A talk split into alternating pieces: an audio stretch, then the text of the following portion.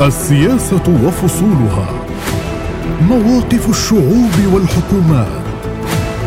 تحديات إقليمية. متغيرات دولية. والصورة من كل الاتجاهات. في برنامجكم السياسي. أبعاد. أبعاد.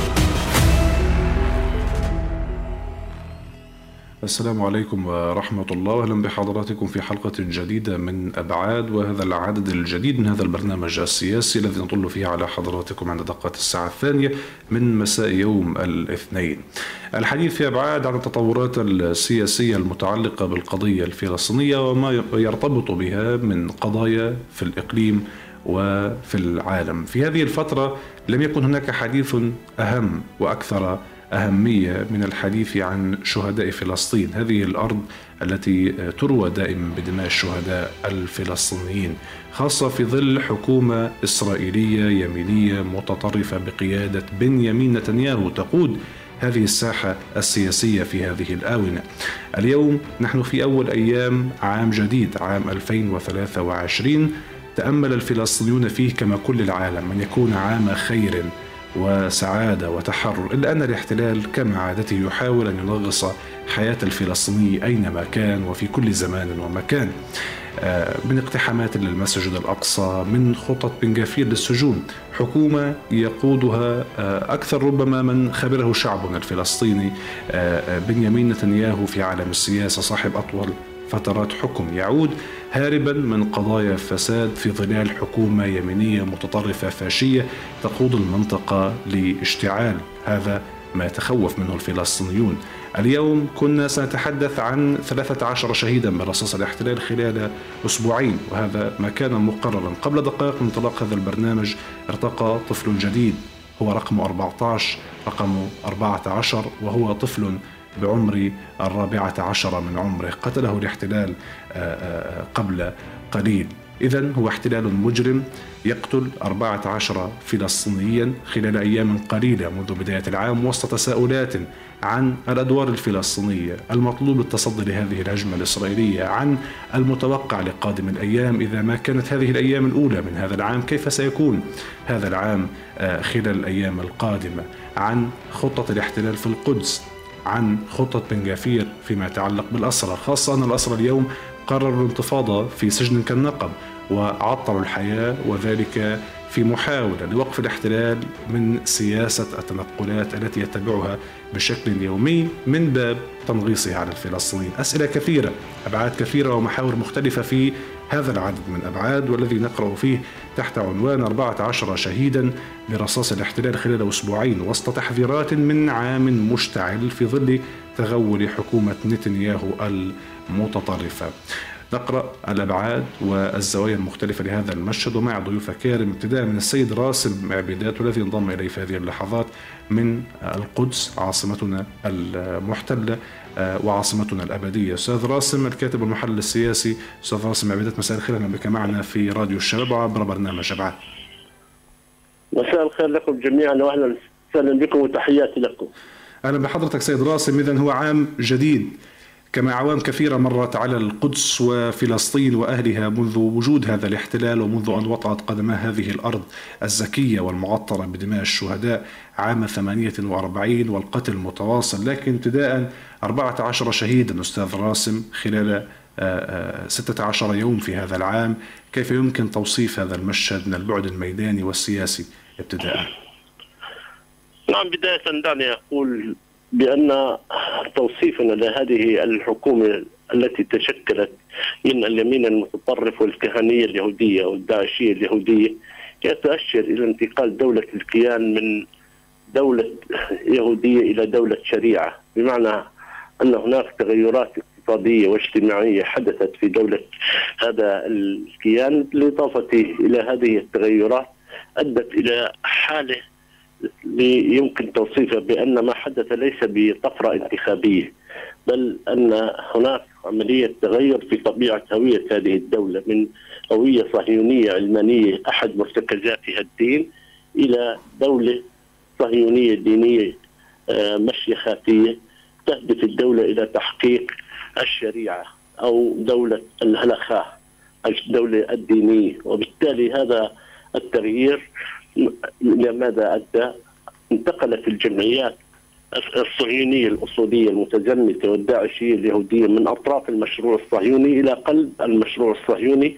باتت تتحكم في مفاصل القرار السياسي الإسرائيلي بسبب غياب الأحزاب الكبرى حزب العمل بالكاد الذي أسس هذه الدولة. وصل إلى نسبة الحزم الحسم وحاز على أربعة مقاعد. بدأ يتلاشى نعم. نعم آه، أنا مع حضرتك سيد راسم كنت تقول أن حزب العمل بدا بدأ يتلاشى مع تحول هذا المجتمع نحو نعم. اليمينية. وفي ظل ذلك في هذه النقطة بالتحديد إن سمحت لي سأترك لك المجال للاستفاضة فيها. تحدثت عن تحول هذه الدولة آه، إلى دينية. القدس هي بوصلة هذا الصراع وهذا الحق الفلسطيني.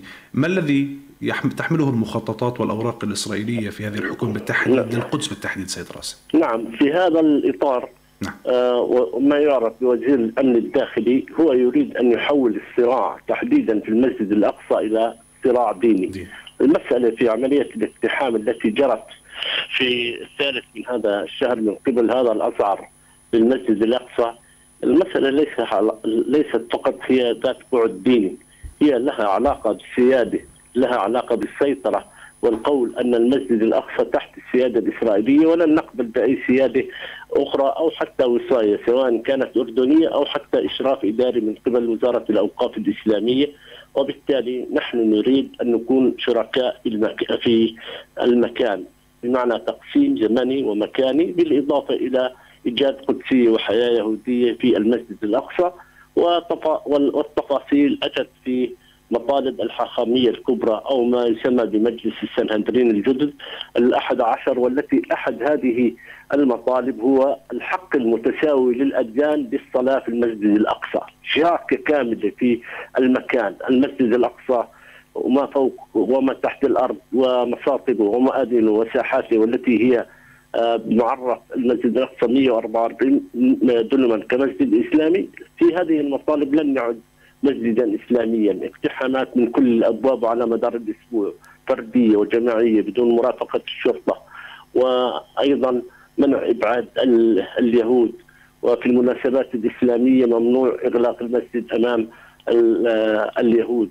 الكثير من المطالب والتفاصيل لا يسمح وقت البرنامج بطرحها. فيما يتعلق في مدينة القدس واضح أنهم يريدون حسم السيادة على مدينة القدس وتحميه تحويل المشهد من مشهد عربي إسلامي مسيحي اصيل إلى مشهد تلمودي توراتي مصطنع.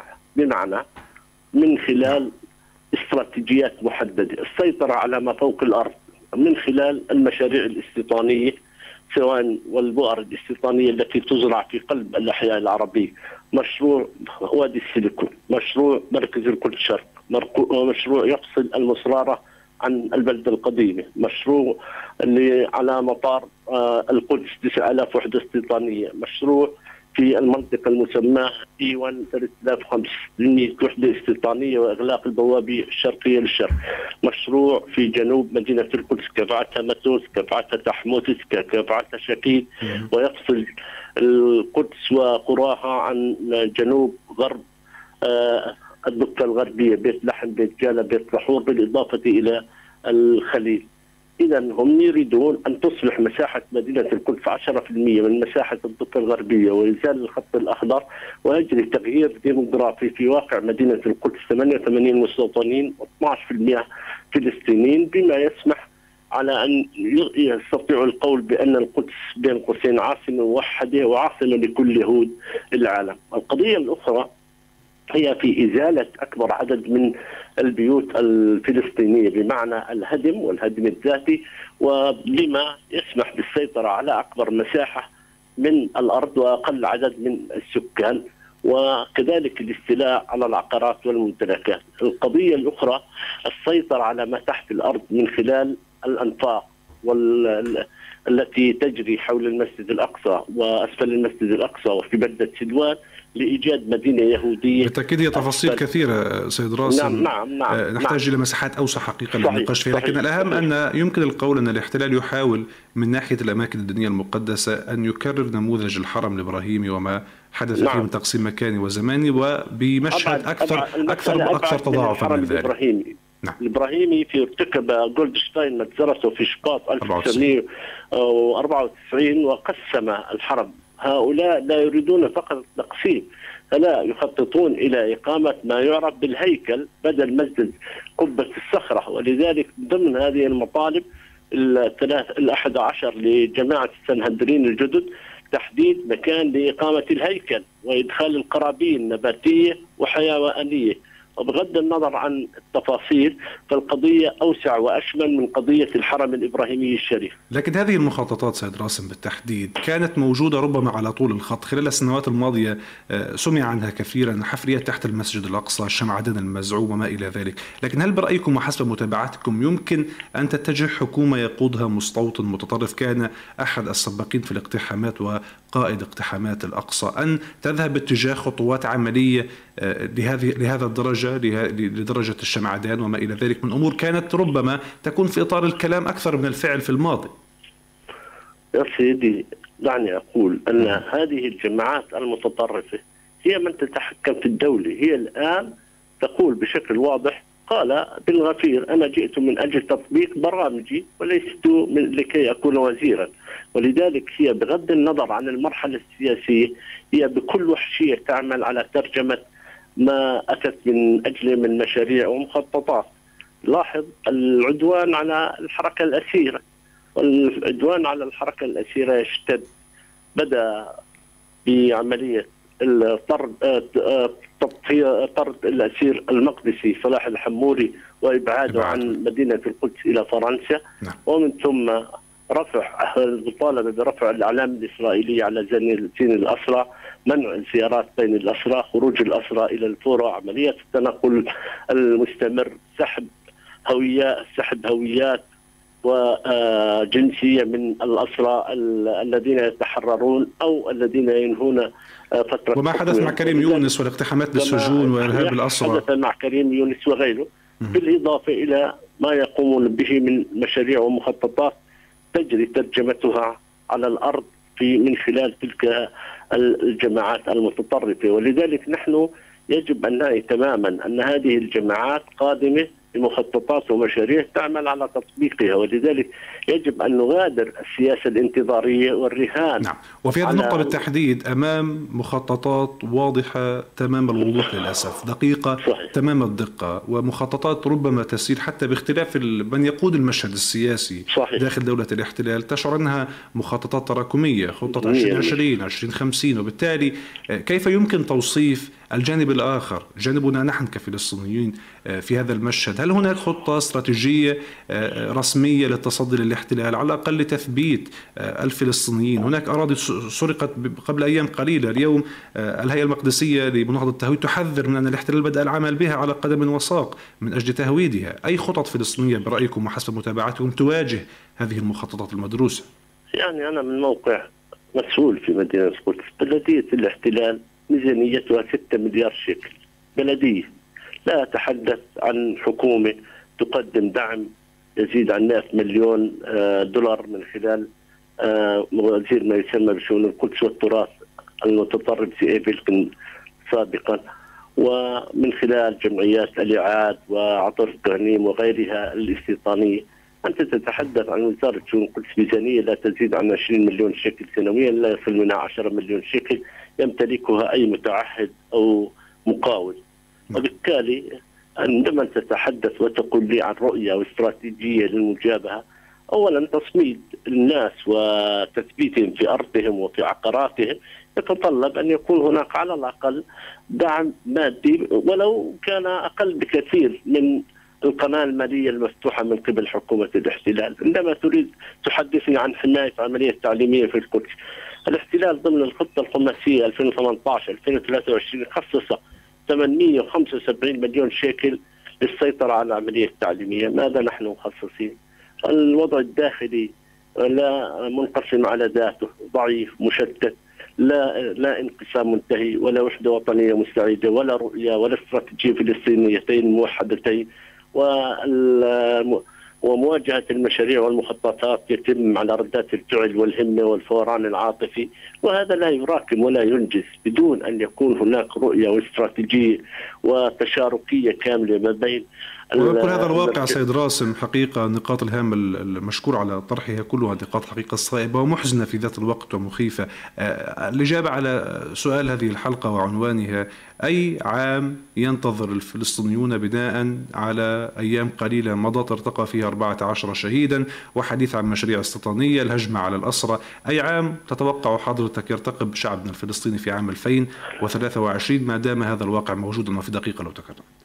نعم آه، هذا عام قاسي جدا. هناك عملية تصعيد غير مسبوقة وتحديدا في الشمال الفلسطيني. جنين دفعت 59 شهيدا في عام 2022 والآن نحن مع بداية العام 14 شهيدا. ولذلك أعتقد بأن المرحلة ذاهبة نحو التصعيد والمواجهة في إطار التصدي لمشاريع ومخططات إسرائيلية تريد أن تعمل على ضم الضفة الغربية وحسن مصير مدينة القدس وبالتالي استكمال مخطط التهويد في الضفة الغربية والأصل والتهويد في مدينة القدس.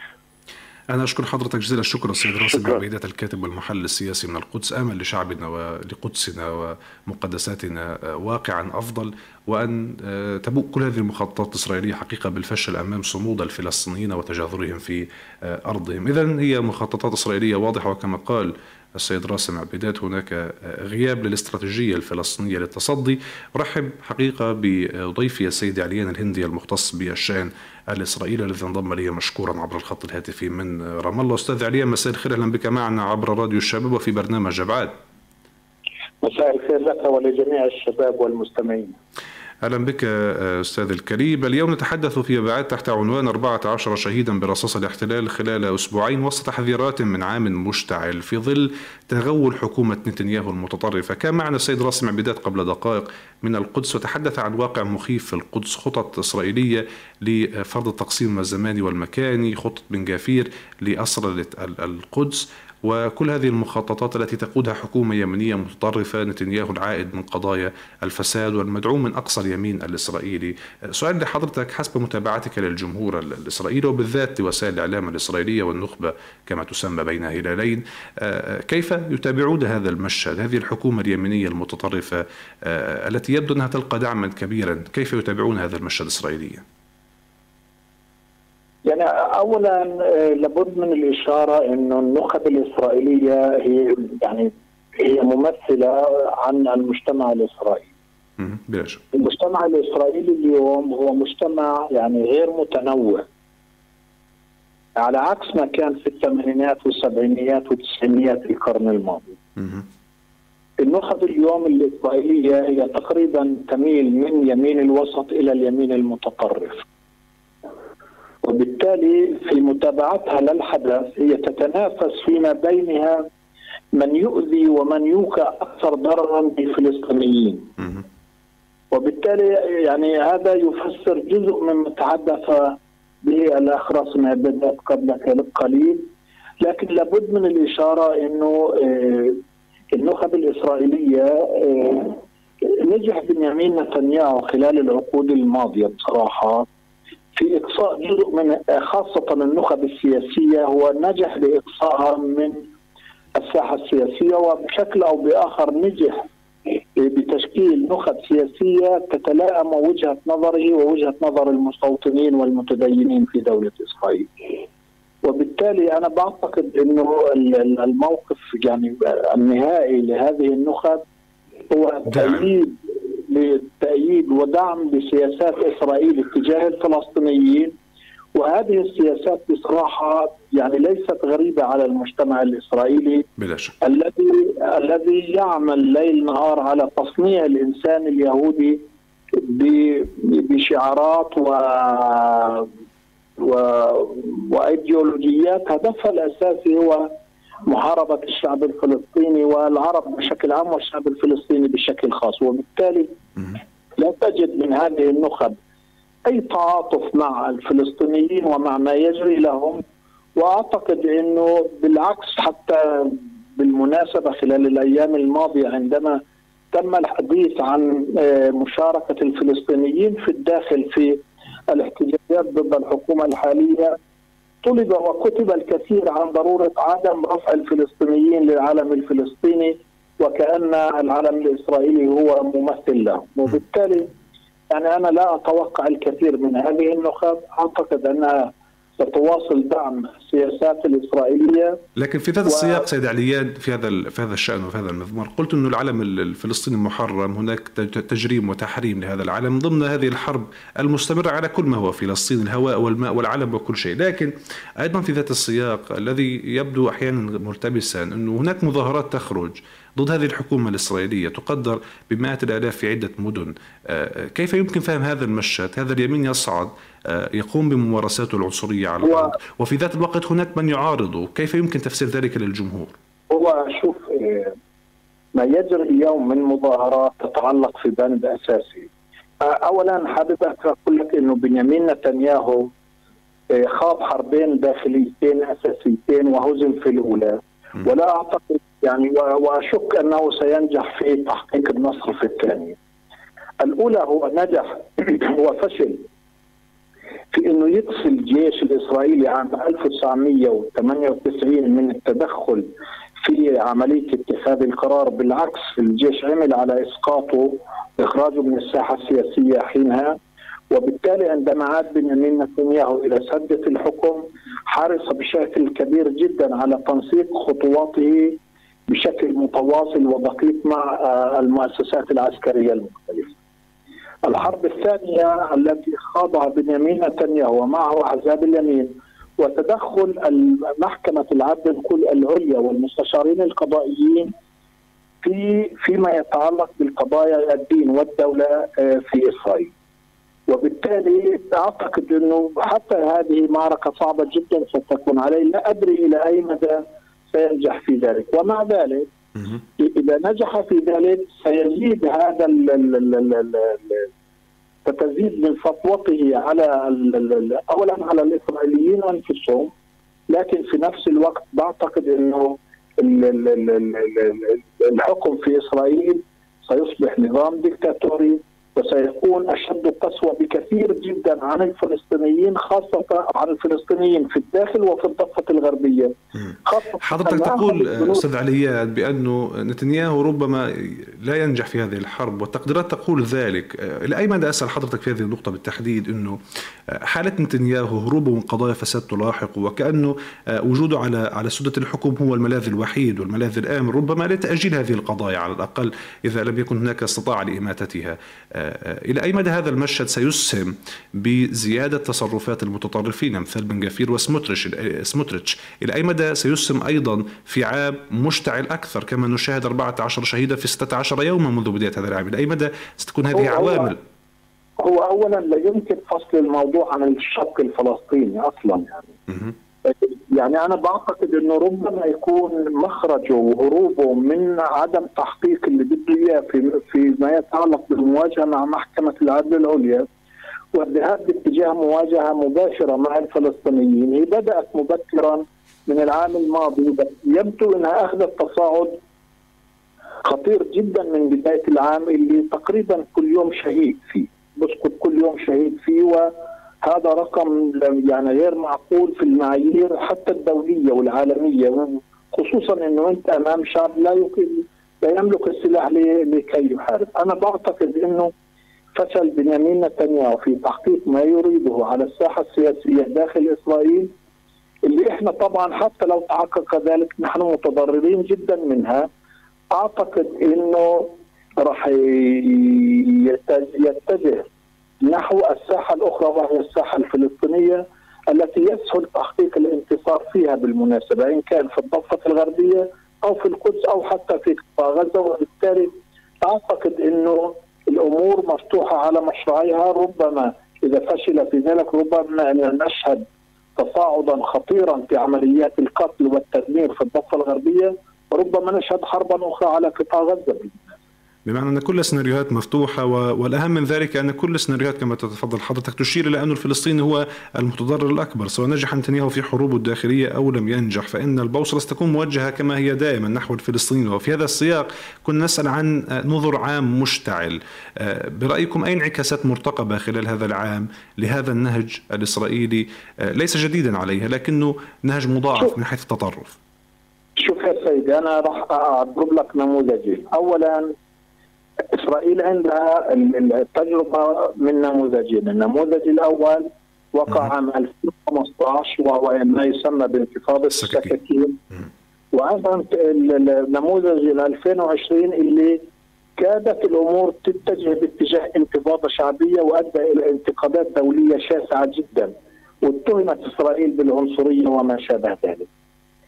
لولا الصواريخ التي اطلقت من قطاع غزة على دولة إسرائيل في ذلك الوقت لأن لا لا لا ذهبت الأمور باتجاه اسوء لإسرائيل ومع ذلك مش وقت إنه نحاكم هذه التجربة لكن أنا بقدر إنه إسرائيل آه، بناء على نموذجين اختارت النموذج الأول وهو ممارسة القتل الممنهج ولفت انتباه الفلسطينيين بشكل عام إلى عمليات القتل وليس إلى عمليات مقاومة أخرى آه، قد تدفع باتجاه انتفاضة شعبية وبالتالي ما تقوم به إسرائيل من آه، عمليات قتل يومية واعتقالات بشكل كبير جدا بالمناسبة.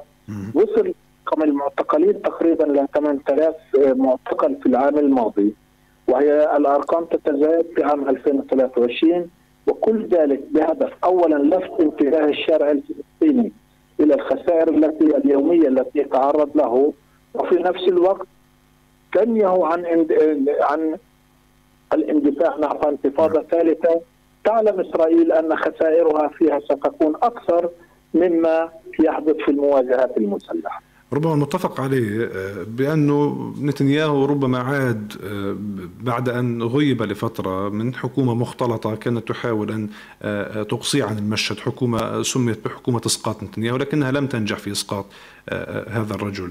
اليوم الأهم من ذلك أن نتنياهو هارب من من قضايا فساد. لكن سيد عليان أخيرا اليوم في تاريخ إسرائيل الحديث ربما لم تنجح حكومة إسرائيلية في أن تستمر حتى نهاية فترتها ومدتها القانونية. وفق كل هذا التطرف وهذا الواقع وهذا ربما التنازل نتنياهو لليمين الإسرائيلي بشكل أكثر من أجل البقاء كما قلنا هربا من القضايا الفساد. هل تتوقع أن تستمر حكومة نتنياهو المتطرفة بدعم اليمين حتى نهاية هذه المدة؟ يعني أنا بدي أكون واضح في هذه النقطة. أصلا أعضاء الكنيسة من المستوطنين اللي موجودين في حزب الليكود هم أكثر بكثير من كل الأحزاب اليمين المتطرف الموجودة في داخل الحكومة. هو عنده أكثر من 15 عضو كنيسة. هم أصلا من سكان الضفة الغربية من الذين يستوطنون في الضفة الغربية. نعم. و يعني 30 عضو كنيسة الذين تم اختيارهم هم معروفين بمواقفهم المتطرفة جدا اتجاه الفلسطينيين واتجاه القضايا المختلفة المتعلقة فيهم. وبالتالي لا يمكن المراهنة آه، آه، هذا الأمر الأمر الثاني الحكومة الإسرائيلية تملك إمكانية التغيير لكن إذا كان الاحتجاج قوي في الشارع الإسرائيلي أعتقد أنها ستتراجع لكن لا أعتقد أن هذه الحكومة ستسقط خاصة أنها مكونة من 54 عضو وما زالوا حتى هذا اليوم يتذكرون إسقاط إسحاق شمير في عام 1991 الذي أتى برابين وبالتالي إلى اتفاق أوسلو الذين يحاولون منذ ذلك الوقت إسقاطه حتى هذا اليوم من دون أن يحققوا ذلك. شكرا جزيلا لحضرتك لوجودك معنا. السيد عليان الهندي المختص بالشأن الإسرائيلي من رام الله شكرا آه، لانضمامك إلينا في برنامج أبعاد. ورحب حقيقة أيضا بضيفي الكريم الدكتور مصطفى البرغوثي الأمين العام لحركة المبادرة الوطنية آه، والذي انضم إلي مشكورا عبر الخط الهاتفي من رام الله. دكتور مصطفى مساء الخير. أهلا بك معنا في برنامج أبعاد وعبر راديو الشباب من غزة. أهلا بكم. تحياتي لكم. أهلا بك دكتور إذا 14 14 شهيدا برصاص الاحتلال خلال أسبوعين وسط تحذيرات من عام مشتعل في ظل تغول حكومة نتنياهو المتطرفة. هو عنوان حلقتنا لهذا اليوم وكنا حقيقة سنخرج في حلقة عنوانها 13 شهيدا إلا أن الاحتلال وقبل دقائق قليلة من هذا البرنامج آه، آه، ارتقى شهيد آه، هو رقم 14 وعمره 14 عاما. فقط عمر خمور. كيف يمكن توصيف هذا المشهد ابتداء دكتور مصطفى؟ هذا الإجرام الإسرائيلي وهذه العنجهية الإسرائيلية في 16 يوما 14 شهيدا منذ بداية العام. طبعا الوضع خطير جدا والذي يجري مجزرة حقيقية آه، ضد الشعب الفلسطيني. وبالتالي آه، الذي يجري فعلا خطير. ونحن بحاجة إلى أن يكون هناك وقفة شاملة فلسطينية موحدة ضد هذا الذي يجري. نحن أمام حكومة ليست فقط الأكثر تطرفا وعنصرية بل هي حكومة فاشية بالمعنى الحرفي للكلمة. وفي داخلها يوجد فاشيون معروفون مضمون حتى ومصنفون كإرهابيين آه، سابقا في إسرائيل وفي الولايات المتحدة مثل بن جفير وبالتالي آه، اليوم آه، لا نستطيع نحن كفلسطينيين أن نواصل حياتنا كما لو أن كل شيء كما كان.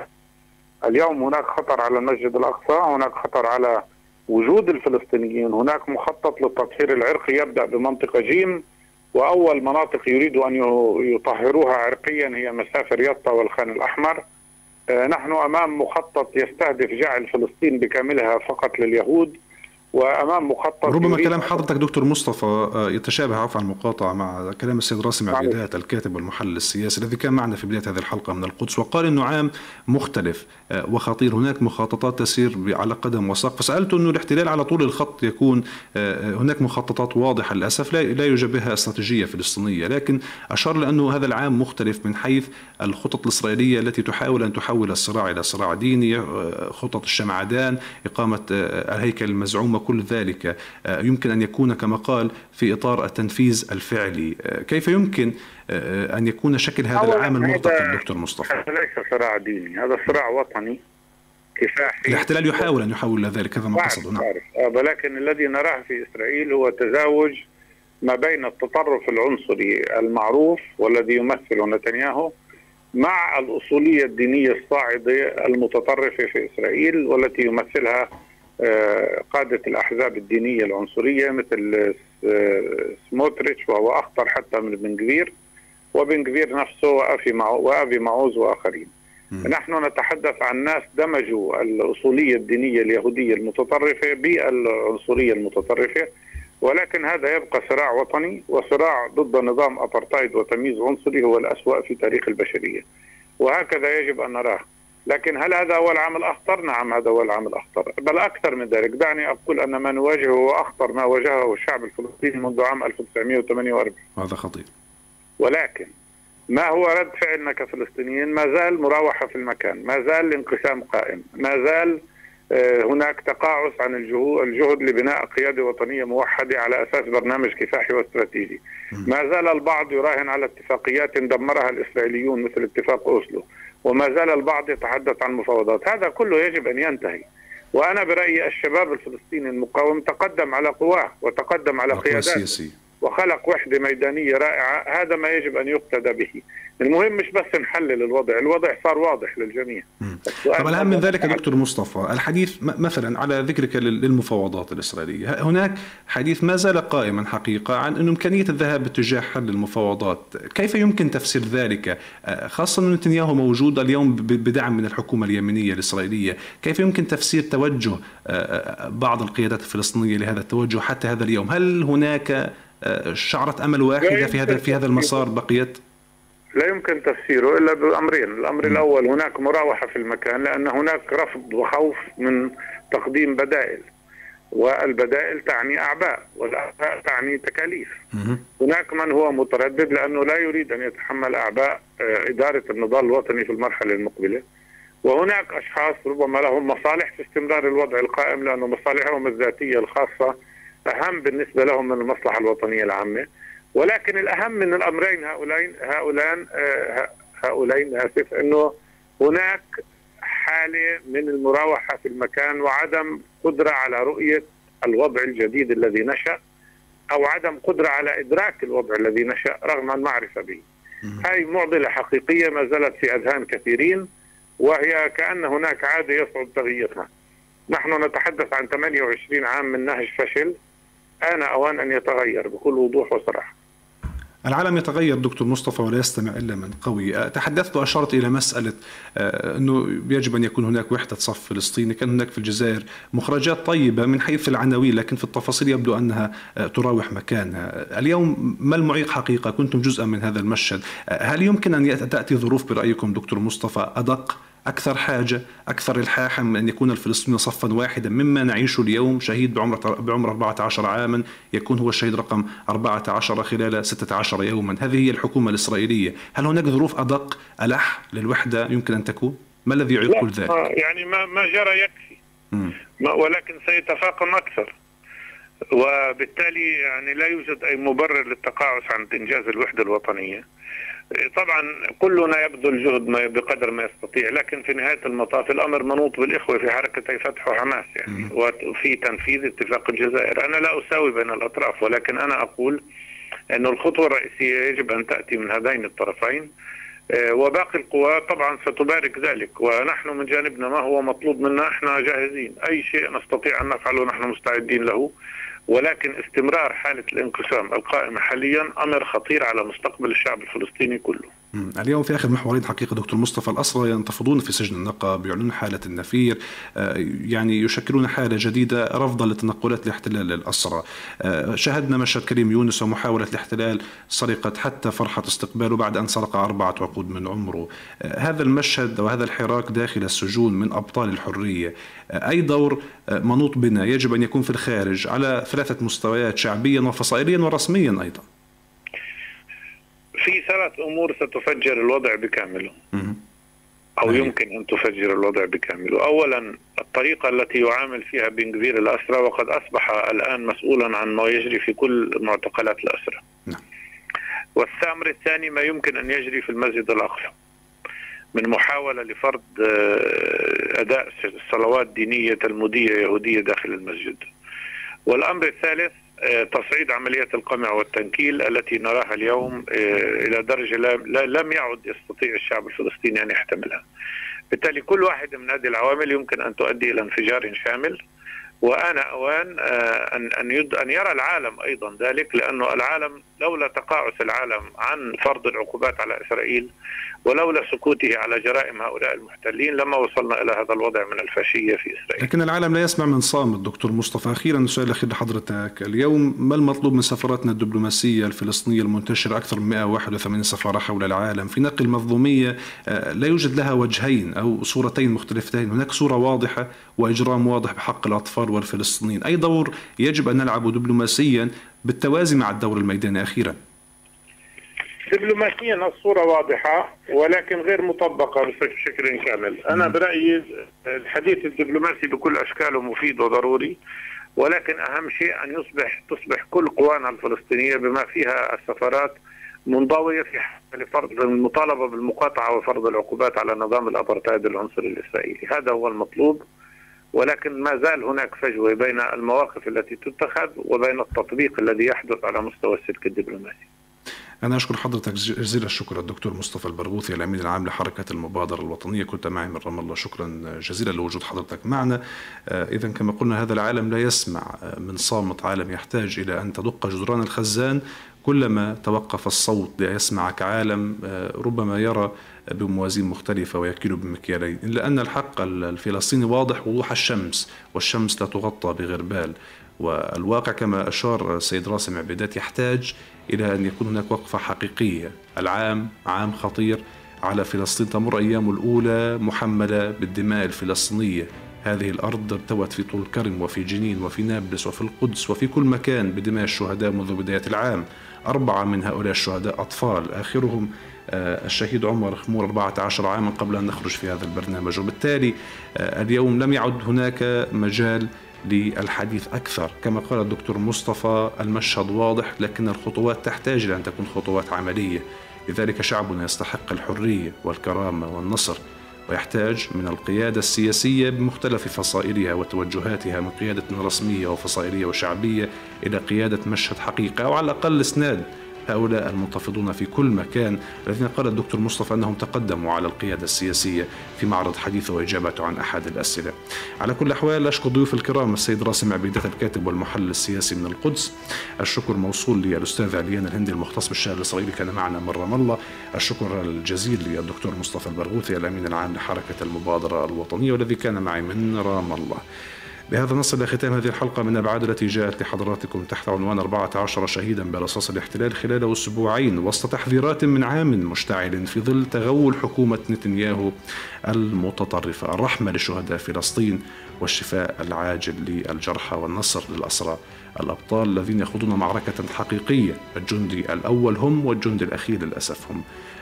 شكرا لكم. أتمنى أن نلتقي على خير الأسبوع المقبل وواقع شعبنا الفلسطيني بأفضل حال. انتهى أبعاد السلام عليكم ورحمة الله. السياسة وفصولها. مواقف الشعوب والحكومات. تحديات إقليمية. متغيرات دولية. والصورة من كل الاتجاهات. في برنامجكم السياسي أبعاد. أبعاد